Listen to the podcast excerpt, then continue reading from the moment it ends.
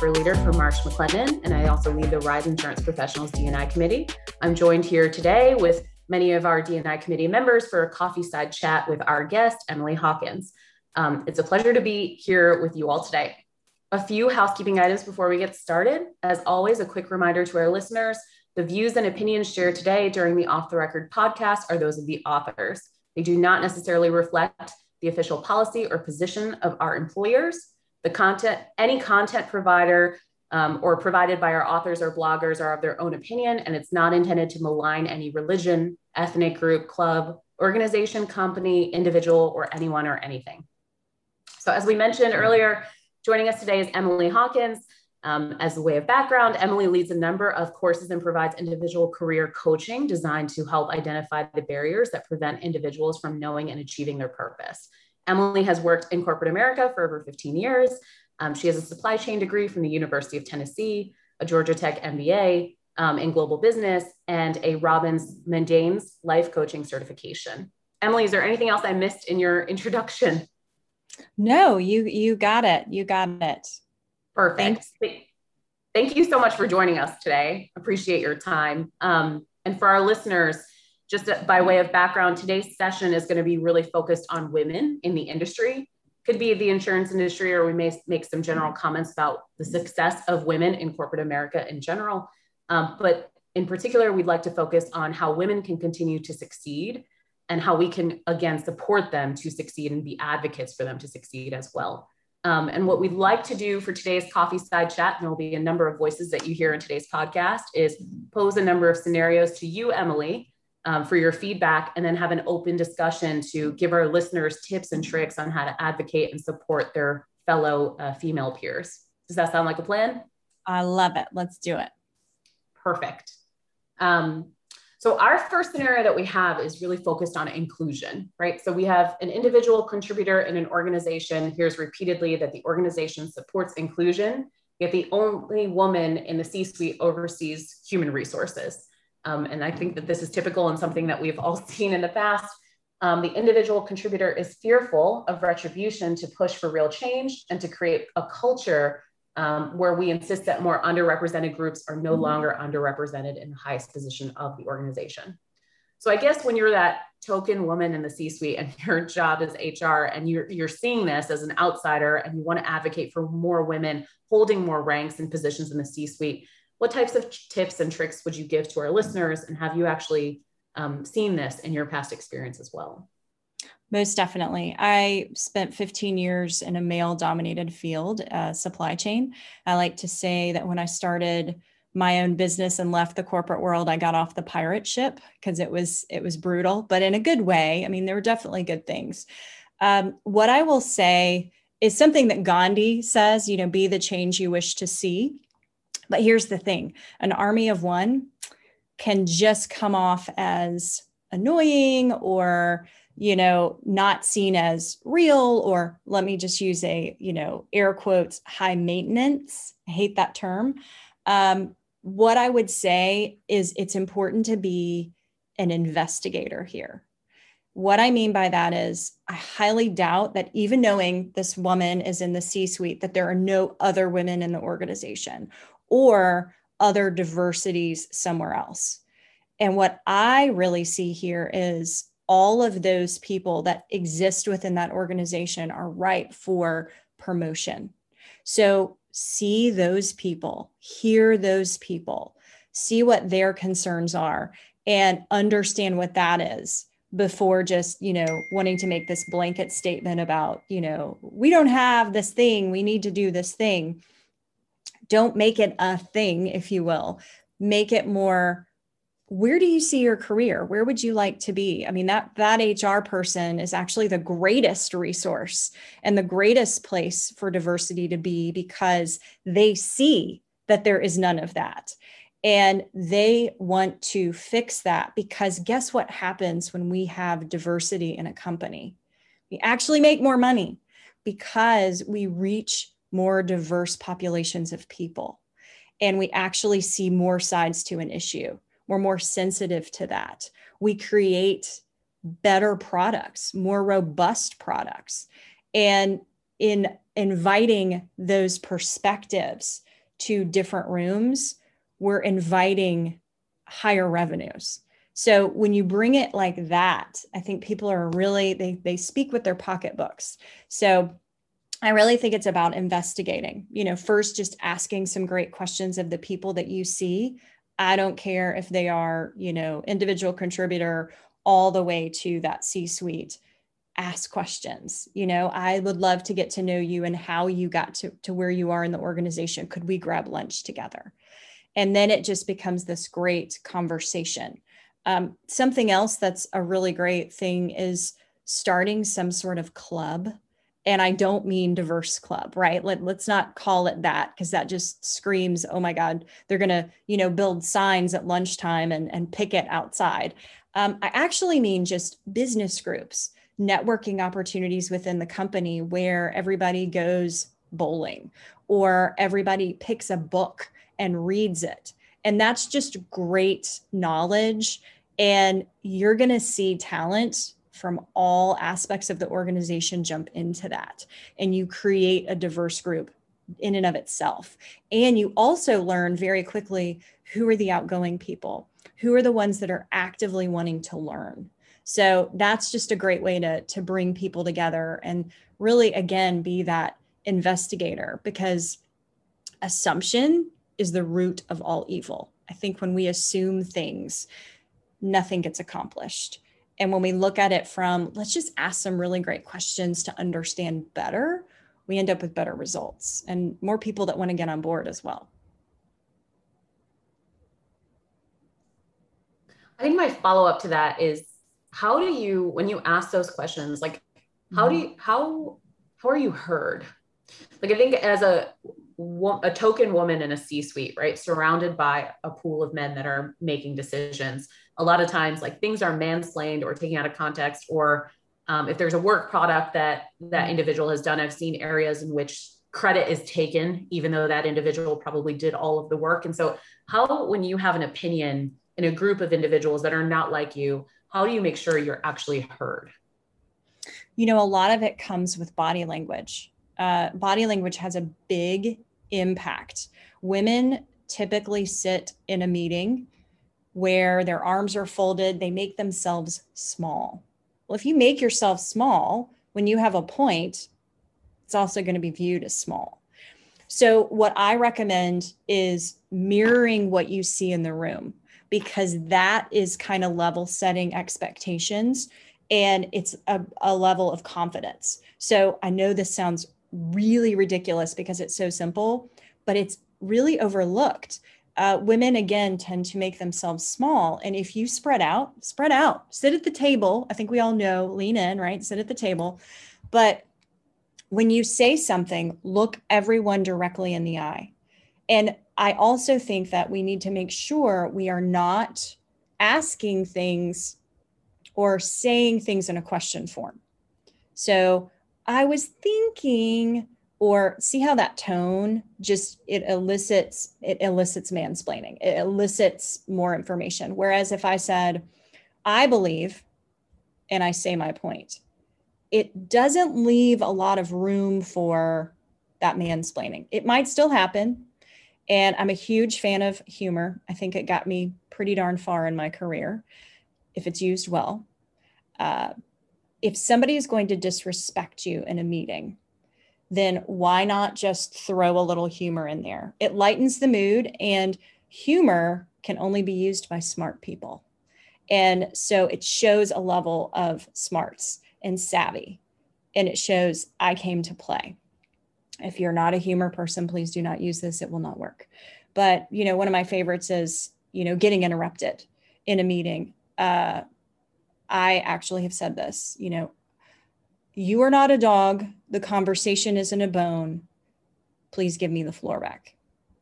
And just being very to the point and upfront really makes a big difference. So, you know, read the room. If everyone is very direct in the room, then you come the same way. It's it's really about, you know, social norms and reading those cues. I'm just going to pause for a minute to see if anyone in the group has any sort of questions or comments or another follow up scenario to, to throw at Emily. I, I guess a follow up is so now we're all remote. So how do you, how do you, you know, how do you sort of twerk that for, for the remote setting now that we're, we're having these meetings from afar? I believe that whoever organized the meeting, it is their place to have social norms put in place immediately. Because if we're sitting on this call and let's say Heather tries to speak when I'm speaking, well, the audio cuts completely out. So you actually don't hear anyone. So I think it's incredibly important to lay expectations about if you want to speak when someone else is speaking, please use the hand raising thing because we will not hear anything that anyone says. And then it becomes an unproductive meeting for all of us, and all voices matter.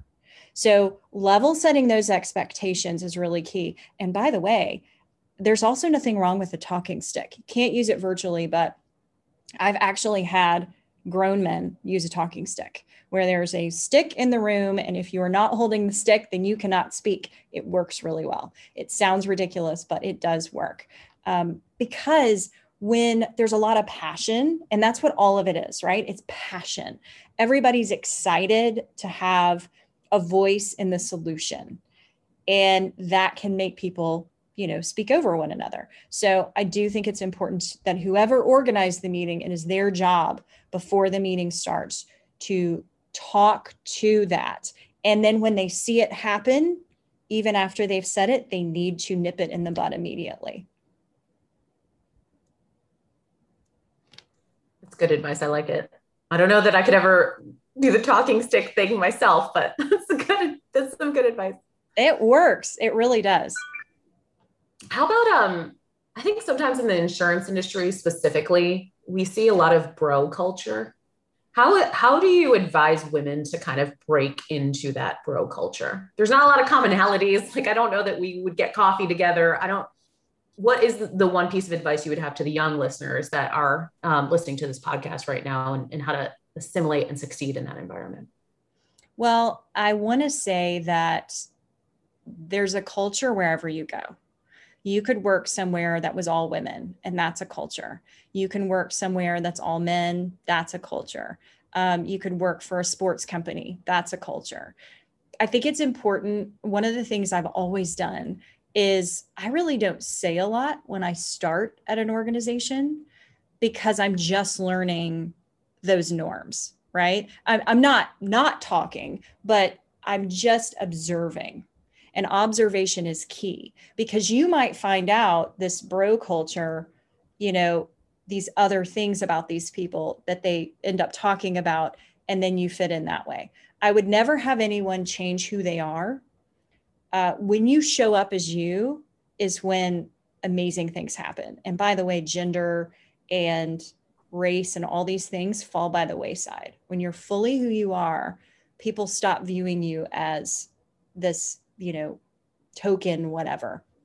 And that's really key. I've actually been a part of organizations. I remember when I was 20, it's about 25, and I got hired, was really excited about the opportunity first day in the office, my boss is super nervous. And I do not understand why he's so nervous until I walk into my first staff meeting and he stammers and says, I didn't want to tell you, but you're the only woman on the team.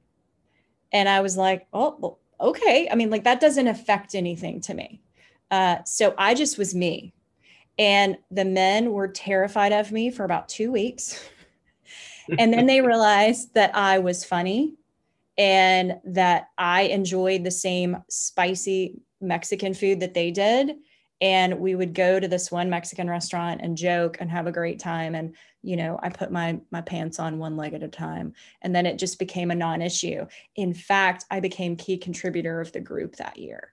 So it was just making it not an issue. I didn't go to work saying I am the only female, you know, with a big shirt that said that. I just was me and I didn't make it an issue. And it, and then it was just like, wow, she's cool, if you will, eh, just being me, you know, not being weird about things. Yeah, Emily, uh, Jose de la Cruz here from uh, Travelers Insurance. So, part of the, the, initial scenario made reference to in a situation like that where there's only one female, how can that kind of uh, observation be brought to the attention of higher ups to create more sensitivity? And one of the things that I have found in uh, helping others understand, and even myself managing through some of those situations when I was the only Latino in the room, right?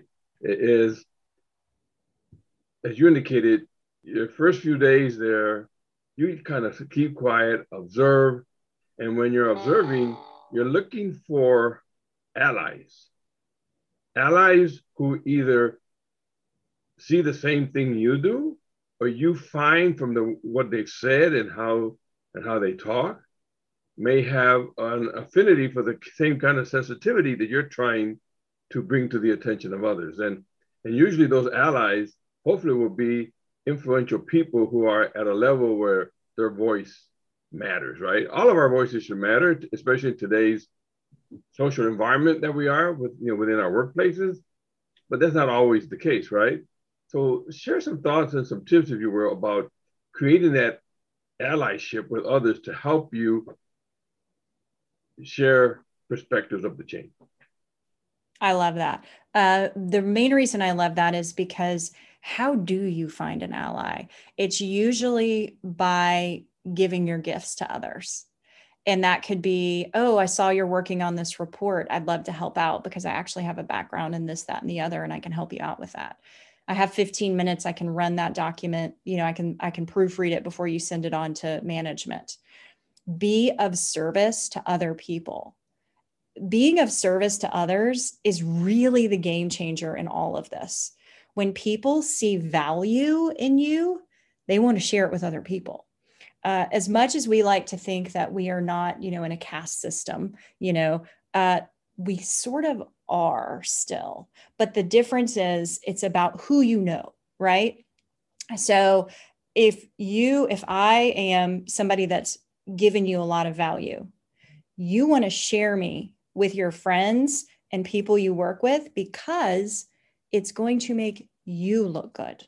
That's the whole point. And so when we are in service to others, they want to share us around because it's going to make them look good. I know that sounds ridiculous, but it's true. And um, so, really, when you're saying those allies, who can I help? Who can I elevate in their role with my talent? And again, it takes away the fact that you're the minority, you're the, the only woman, whatever that might be in the room, because you've just shown your value. Thank you. Hello, everyone, uh, and hello, Emily. This is uh, Brett Carter. I'm a managing director with the Jacobson Group, which is an executive search talent solutions firm dedicated to insurance.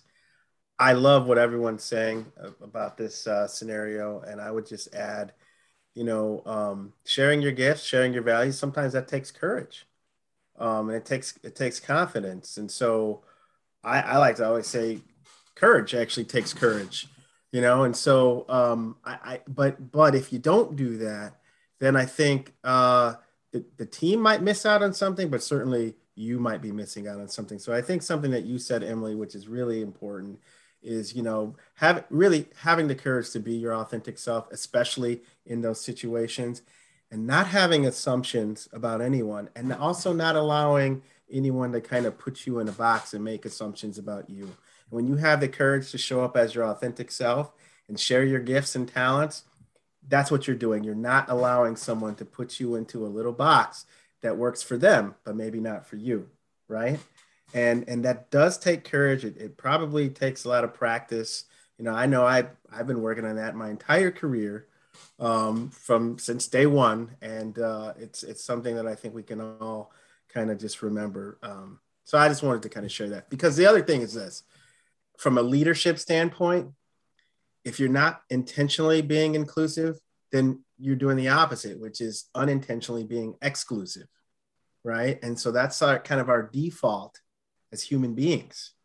So we have to be intentional when you're in this situation where you're the one of whatever it is, but you're the only one of that in the room. Um, there, you, you know, you, you got to try to be, you have to intentionally try to mitigate that situation if, if you can. So all the things that we're mentioning, I think, are really powerful uh, tools to help you achieve that.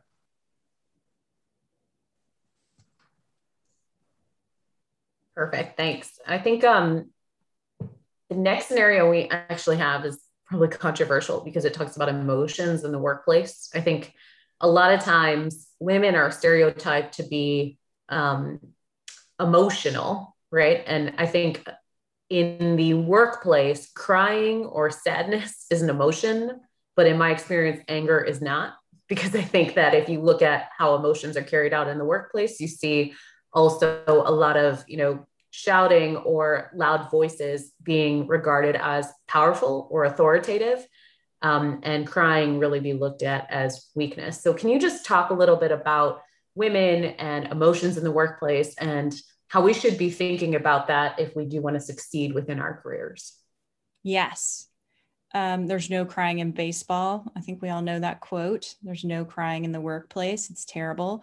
I love that you actually said crying and sadness because when I cry, it rarely is because I'm sad.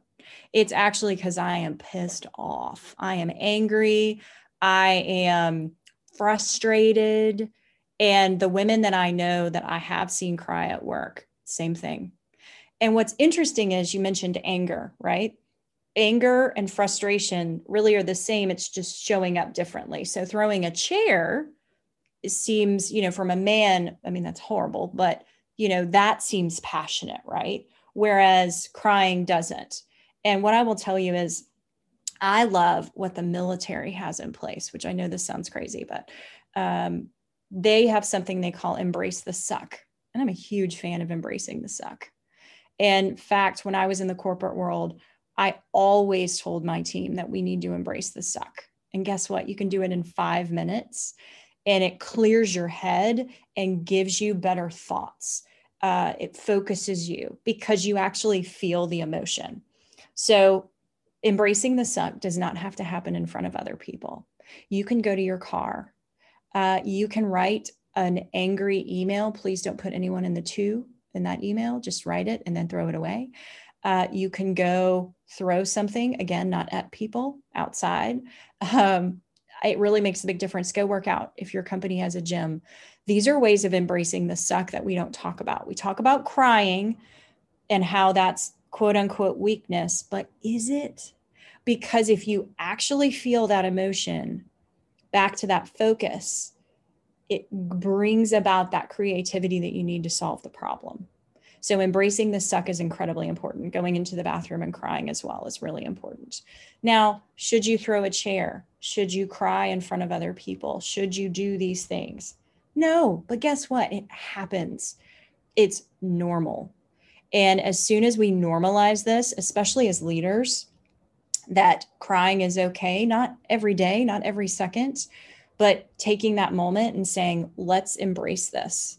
Um, I used to have this rule with my team in the corporate world that I had a, a door to my office. Uh, and I would say, when this door is closed, you can blame the government. You can blame my boss. You can blame me. I don't care. You can say whatever you want. You can cry, you can scream, or whatever for five minutes. And after that, we're going to work on a solution. And so I made emotions okay. And because of that, people were willing to come in that room with me and have those hard conversations. Um, even two different men that worked for me. One, his uncle passed away and he wasn't able to get to that funeral because he didn't have money. He was, you know, new to the workforce. And we sat in my office and we had a little memorial for him and we talked about what this man did, how he affected his life. He cried. I can't not cry when somebody's crying. So I cried. And his work productivity the rest of that week just blew me away. He just needed that embrace the suck moment. And it was okay. Who wouldn't be upset that their uncle passed away? And another gentleman, his dog died. And this was his family. This was his lifeline. And he was actually a remote worker that I had. So I did a very similar thing, but we did it over a Zoom meeting where we could talk. He shared pictures about the dog. He talked about how it was his best friend. Same thing happened. it was okay to have those emotions. We became the most productive group in the company. And there were three women on the team, about seven men. And there was no there's no crying in baseball, right? We all knew it, it was actually the key that unlocked our productivity. It was the key that made the biggest difference. But again, as I said there, there were no public displays of it. That's not necessarily appropriate but having that person that you can go to in your workplace and have that below the line moment you know where you're you're not feeling the best is key. Back to what jose was saying finding those allies and being able to know that you can walk in that door and cry for a minute and it's okay. Because people respect you. That's really important. That's my very long-winded answer. I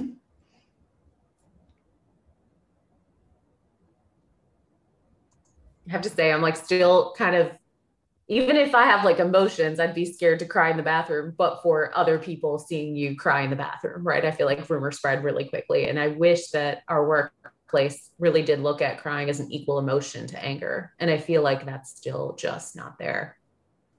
You, you know, uh, Pael, I, I agree with that. I mean, I think that, um, Emily, you kind of said it. We need to normalize it. I mean, look, we're not robots. We're humans, all of us, regardless of our gender. So we all have these emotions, and we, are always going to have them, and they're going to be there in our homes just like they are in the workplace. And so we need to normalize this. We need to have more emotionally intelligent leaders that help to uh, socialize it and, and and make it a part of the of the culture. And also, you know, we need to have leaders who embrace their vulnerabilities because, you know, I think we're, we're kind of shifting away from the days where, where leaders just rule with an iron fist. There's still some of that out there. Certainly, there's some of that in the insurance industry. We, we, we've all seen it.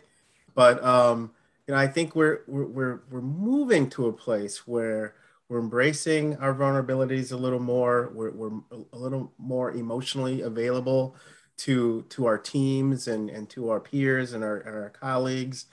And I think these are all good things, but we we do need to make it more normal in the workplace so that everyone benefits from it. Because right now, the, you know, there is a double standard. Uh, you know, th- there's a double standard. If a man does something, it's it's seen differently as when a woman does the exact same thing. And if you're a person of color, you know, sometimes it's even m- more uh, uh, of a stigma, you know, for you. And and that sucks. That is not cool. But often that is the case. And so, yeah, you know, I think I'm getting a little long-winded here too, but this is something that we definitely need to change and, and normalize. Brett, I couldn't agree with you more. I want to follow up to what you said because uh, I like to take everything back to the brain, uh, which is ruling with an iron fist. That that makes me like viscerally like oh, you know, like pit in my stomach because what that says to me is if I make a mistake, which is inevitable, I'm going to get fired, reprimanded, you know, you name it, you know. And so I better not make a mistake. Well, now I'm on pins and needles. I'm not doing my best work. And in fact, when people don't feel safe at work and they're ruled with those iron fists, they make more mistakes and they're actually less productive. So, so as much as we like to think that that's effective, it's actually the key to things falling apart. This happened with Boeing a few years ago when they made it very clear that they had deadlines to meet and they didn't care how they were going to meet them. And meetings became who did this and very much ruling with the iron fist. And unfortunately, they had many plane crashes that year for that very reason. I don't know about you, but I want Boeing to be a safe place to work because I fly on planes like the rest of us. But all of us need that. So emotional safety is as important. And to not feel that you can make a mistake and then it's, you know, ruled that way, it just it causes bigger issues. Yeah, you know, and it's an impossible standard that no one lives up to. I mean, nobody bats a thousand. Everybody makes mistakes. Everyone, every single person right? And so that's just, um, the, you know, I won't say any names here, but in the 80s and maybe in the 90s, there was a ton of books by lots of these leaders who wrote stuff on leadership, and they were at the time really, you know, popular and, and renowned. Um, but now, you know, 20, 30 years later, you go back and look at some of these books and, you know, some of the concepts in there, you're like, no, that's actually not how I would approach it, or that's not the most effective way because um, that, that's not the most inclusive way to get the best out of uh, out of the team. And so I, I do uh, I agree with what everything you just said, Emily. And uh, but I you know I think it takes more conversations like this to help get that message to everyone you know who needs to hear it. Um, I think a lot rides on the next generation, I guess. but uh, moving on to the next scenario. So, Faith, I think this one was yours like how do we combat inclusivity feeling um, the reversal of that which basically drills down to there will be times when we're providing access for opportunities for women and minority groups um, and that will feel like an ousting or a closure of the doors for folks that have traditionally held those positions so how do organizations and senior level executives create pathways to equity and inclusion that do not pit employees against one another or build resentment okay, well, this has been happening for years with women because if there's only one seat at the table, um, Faith, I will cut you for that spot, right? So, like, we've already That's been doing this. Yes, we've been doing this for WIP to women for years and minorities, right? So, to say that there's only a few seats at the table is just bad anyway. That is a scarcity mentality. And what we're missing, what I believe we're missing here, is the richness that we can create with more diversity that actually will increase jobs. It will increase the size of organizations because we'll realize, oh my gosh, we're only solving part of the problem. We need other people and other groups and other ideas. It's all about understanding that. And actually, um, there's this great documentary on Netflix called uh, This Changes Everything. It was uh, in 2018 is when it came out, but I only saw it recently. And um, John Landgraf, he's the CEO of FX, the channel FX, um, was called out in 2014, 2015 for not having enough diversity. Like, got a big fat F on diversity. Um, basically, everyone that was directing uh, episodes and all of that, they were all white men. And he said he took major offense to this. Rather than taking offense and just saying that's not happening, he said, I'm going to change that. And he even admits in this documentary that his biggest fear was that the quality of their entertainment was going to go down. And that is not at all what happened. In fact, they had huge success by offering other voices to come to the table that, by the way, employed more people and many of those people were probably white men. So it was okay. Um, and at the end of the day, it created products and series and things that actually reached more audiences. So I find it fascinating when we say, well, if we let everyone in, then we're taking away from the people that are already there. What?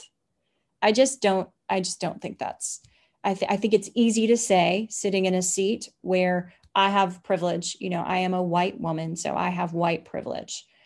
But by inviting other minorities to the table, I see it as an opportunity to learn and grow myself and create a better world for those kids that we're talking about that are going to potentially solve things. But we have to show them, right? We have to show them how to do that. And one of those ways is everyone's welcome. All ideas are welcome. And only then are we going to create companies that, you know, we move away from the iron fist. We move away from there's only one great idea. No, there's a thousand great ideas and there's a thousand ways to do it. And um, all those voices matter. I, I do want to just chime in really quickly because I think this is a really good scenario and a huge one that we'll talk about for a long time. But um, there's a saying that equity feels like oppression to those accustomed to privilege, and I think this is this this applies here because, um, you know, and, and when equity, you know, just having fairness, just having things be, you know, fair, not necessarily equal, but but fair given the situation. Um, that can feel like oppression or like you're taking something away from someone. So I think people's defenses rise up immediately and and and and a common you know uh, uh, actualization of those defenses are that you know hey wait wait what's going to happen if you're you know what's going to happen to me and everybody else if you're taking something away from me? Or will the quality of our work product go down? This is a huge myth that we need to dispel right away. I deal with this all the time in the, in the talent acquisition space which is that you know do we have to sacrifice quality in order to have diversity or inclusion? And the answer is absolutely not. I mean it's it's it's uh, ridiculous to suggest otherwise in my opinion. Um, but you know like you said emily we're not taking anything away from the table. We're adding seats to the table okay? We're adding seats to the table and that's going to help everyone. That's going to help the entire organization the entire team the entire situation and so uh, you don't have to, uh, you don't really have to be concerned or worried about that.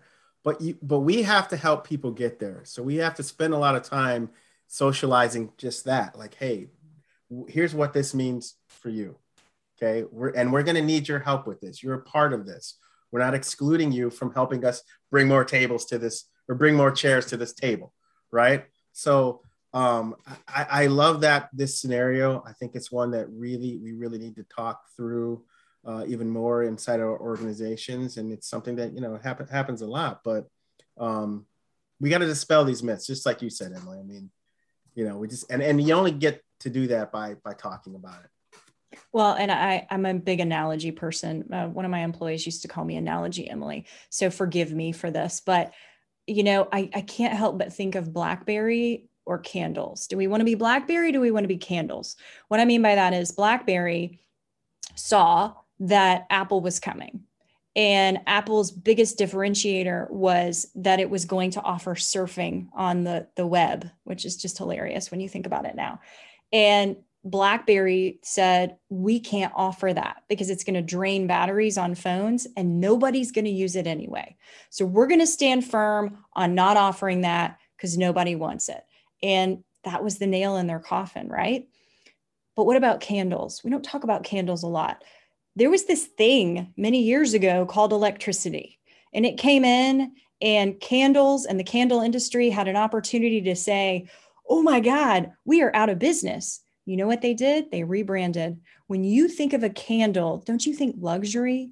Don't you think romance? Don't you think, you know, soothing? It, it's so different. We look at a candle and we say, Of course, we have candles in our home. They're wonderful. Versus, I don't own a Blackberry anymore. I did at one point, but now it's just a hunk of junk. And I think if we look at this as an opportunity to just reinvent ourselves and become so much more than we even thought we could, that's really the key here, I think. Feel bamboozled by the candle industry based on that analogy, but I love the candles that I have and I will not be returning them. no, no, light more candles. I mean, I think what Emily is saying, and hi, this is Faith Mason. I'm the senior manager for Comcast NBC Universal. I think what Emily is saying is that there's room for everyone at the table, right? There's, and that's the beauty of diversity. Uh, and and to Brett's point, I do think this conversation about how equity is being pushed will is it does build a little bit of resentment because people are used to what they're used to. And I, I guess my question to you emily is how do we kind of upcoming folks will call us upcoming rising stars right? Uh, how how do we combat that when we're sitting with colleagues who just legitimately think we're stealing their space? Outperform them so that could already be happening. right?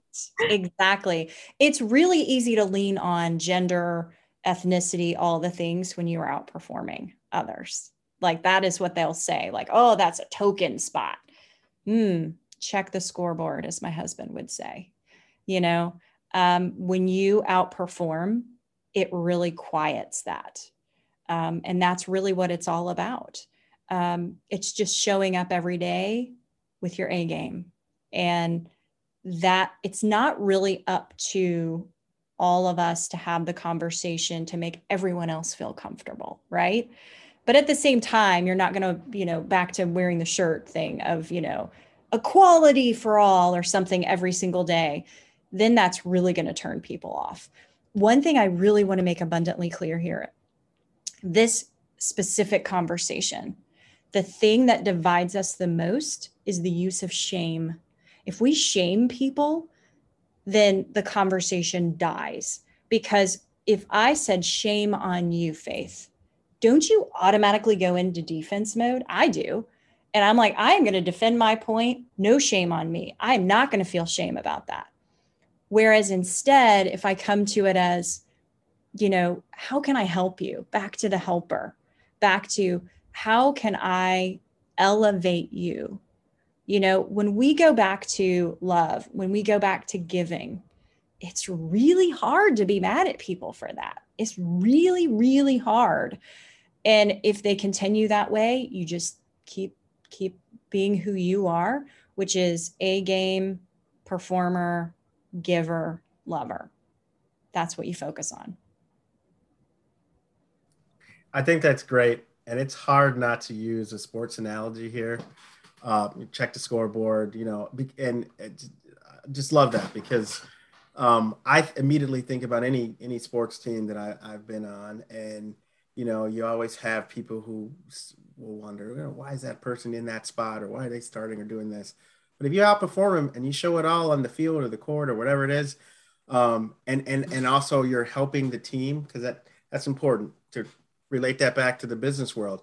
You're helping the team. You're helping everyone uh, succeed. And if you're consistent in that, and just no, regardless of what is said or, or done in front of you or behind your back, you're just consistent in your approach to that. Uh, eventually, not always, but eventually, a lot of that stuff should kind of work itself out when they when people know that you're you're just there to do your job as best you can, probably better than most, and that they can trust that that's what you're going to do. You know, a lot of that stuff kind of works itself out again, not always, you know, because we're not all just great flowery people that just want to love and hug each other. Unfortunately, that's not the way the world works. But if we can, and we can only control ourselves. So if we can, um, you know, be consistent with our values and how we show up every day and authentic to that, I think good, usually good things happen. I agree. And I, I also think that we are looking at this and forgetting that we're all farmers in a way. You know, farmers plant seeds and then they don't go harvest that same day, right? It's something that happens over time. And patience is so important here. It's not, well, I was nice to that person yesterday. It is, I need to continuously show what's possible. And it's not easy. It's not something that, you know, again, we're we're great at every single day because we're all human but the true definition of failing is stopping something. So if you stop showing up, if you stop doing something, only then have you failed. So keep going. Just keep going. Keep having those conversations and being kind to other people and planting those seeds because you never know when that harvest is going to hit. So that's just my piece of advice there. I love it.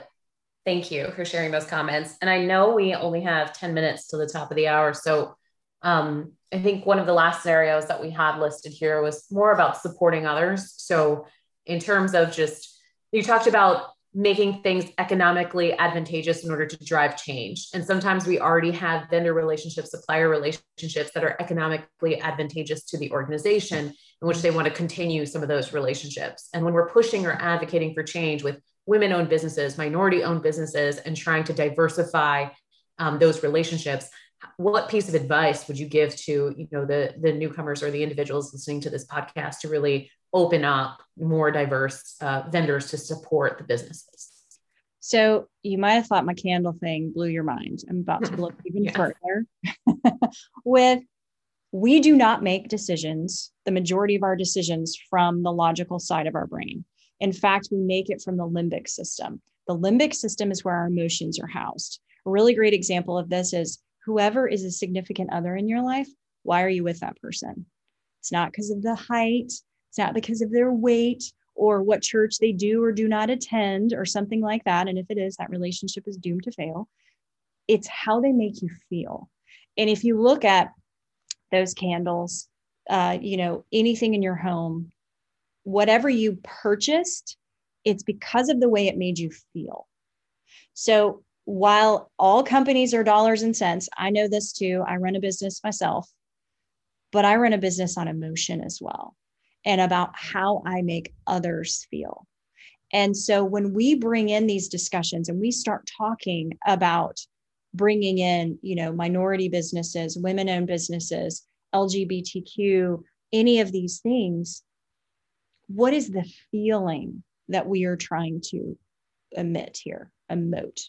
It's that all businesses matter. And it's also what unique product um, aspect could that business offer to our business? It's not always an economical decision, it's a decision from the heart. And sometimes we forget this, but here's the other thing about small businesses usually it's better quality. The reason they're more expensive is because they don't have economies of scale yet. They don't have the large order that your company could potentially get them that will actually make them in the running with these larger organizations from an economic standpoint. So, chicken or the egg, right? So, I I like to go with my heart and say, is this the right move to move businesses forward and to show what's possible in the marketplace? That's really what I think needs to happen. That's really good advice. Thank you. Oh no, just turn it to the individuals on the line to see if we have any sort of last minute comments or scenarios to throw Emily's way. Otherwise, um, happy to wrap up the podcast. The one thing I would just say, uh, just given that last scenario, is um, if you're if you're an organization or or firm that has um, you know some type of DEI strategy, or even if you're at the very beginning of formulating a DEI strategy, um, and you're doing these great things around talent and development of employees, and maybe you have some resource groups and things of that nature. Supplier diversity is going to be on that continuum somewhere. So if you're doing one part and you're not really focused on any other parts, are you really doing some everything that you could be doing or something that's going to be sustainable? And do you think that maybe when you're trying to attract diverse talent into your organization, but then they see that diversity doesn't really show up in any other aspect of the business or the organization or with the suppliers or partners that you use that that might make a difference um, because it will okay and so i just want to add that supplier diversity does need to be a part of your full diversity equity and inclusion strategy at, at some point understanding that you have to start somewhere and then you'll work your way you know, you know, through the process. But um, just wanted to throw that out there. Yeah, and I'd like to add, like in, in closing, uh, Emily, what I understood throughout some common themes that I, I understood through your through your responses to our scenarios is, um, I would recommend that our audience look up servant leadership and the concepts and principles behind behind that. Uh, I learned about servant leadership from my single parent mother who raised me. And she was the epitome of that in terms of trying to balance, uh, you know, raising me and two other uh, siblings, just giving back to the community so that others can move forward, right? Uh, so that's one suggestion uh, because that kind of ran as a common theme through your responses. Uh, the other thing that ran as a common theme is this whole concept of effecting change and, and two points there. One is uh, to effect change, you're really engaged in a marathon, not a sprint. And the bigger the organization, the longer the sprint's going to be because it's, a, it's, it's tough to effect change with big organizations, like, for example, uh, the one I work at and several of us work at that have 30, 40,000 employees across the globe. And so when you understand that you're in a marathon, then like a, a marathon runner, you have to learn to develop a rhythm a rhythm that's going to sustain you throughout this marathon that you're going to find yourself on. So you have to understand the rhythm behind how things work at your organization. And along the way, identify some of those allies that can help you be of service to others so that your voice, when you speak, certainly gets heard and, and pay and get paid attention to. So, so, so those are just some of the common themes that I heard from your responses. I'm so glad that's what you heard. Amen. Yes. I'll just add in closing. Um, obviously, Emily's a great human being to talk with. Uh, really enjoyed, you know, all the advice that you've given uh, to all of us and also to me on my personal journey. Um, and sharing your gifts and being your authentic self, I felt like that really hit home to me, um, especially for women in the workplace. You know, just just be yourself, um, and and all that stuff will shine through. So, um, you know, it's something I'm going to carry with me each day now, a little bit more. I'm so glad. I'm so glad. The world needs more Heathers, that's for sure.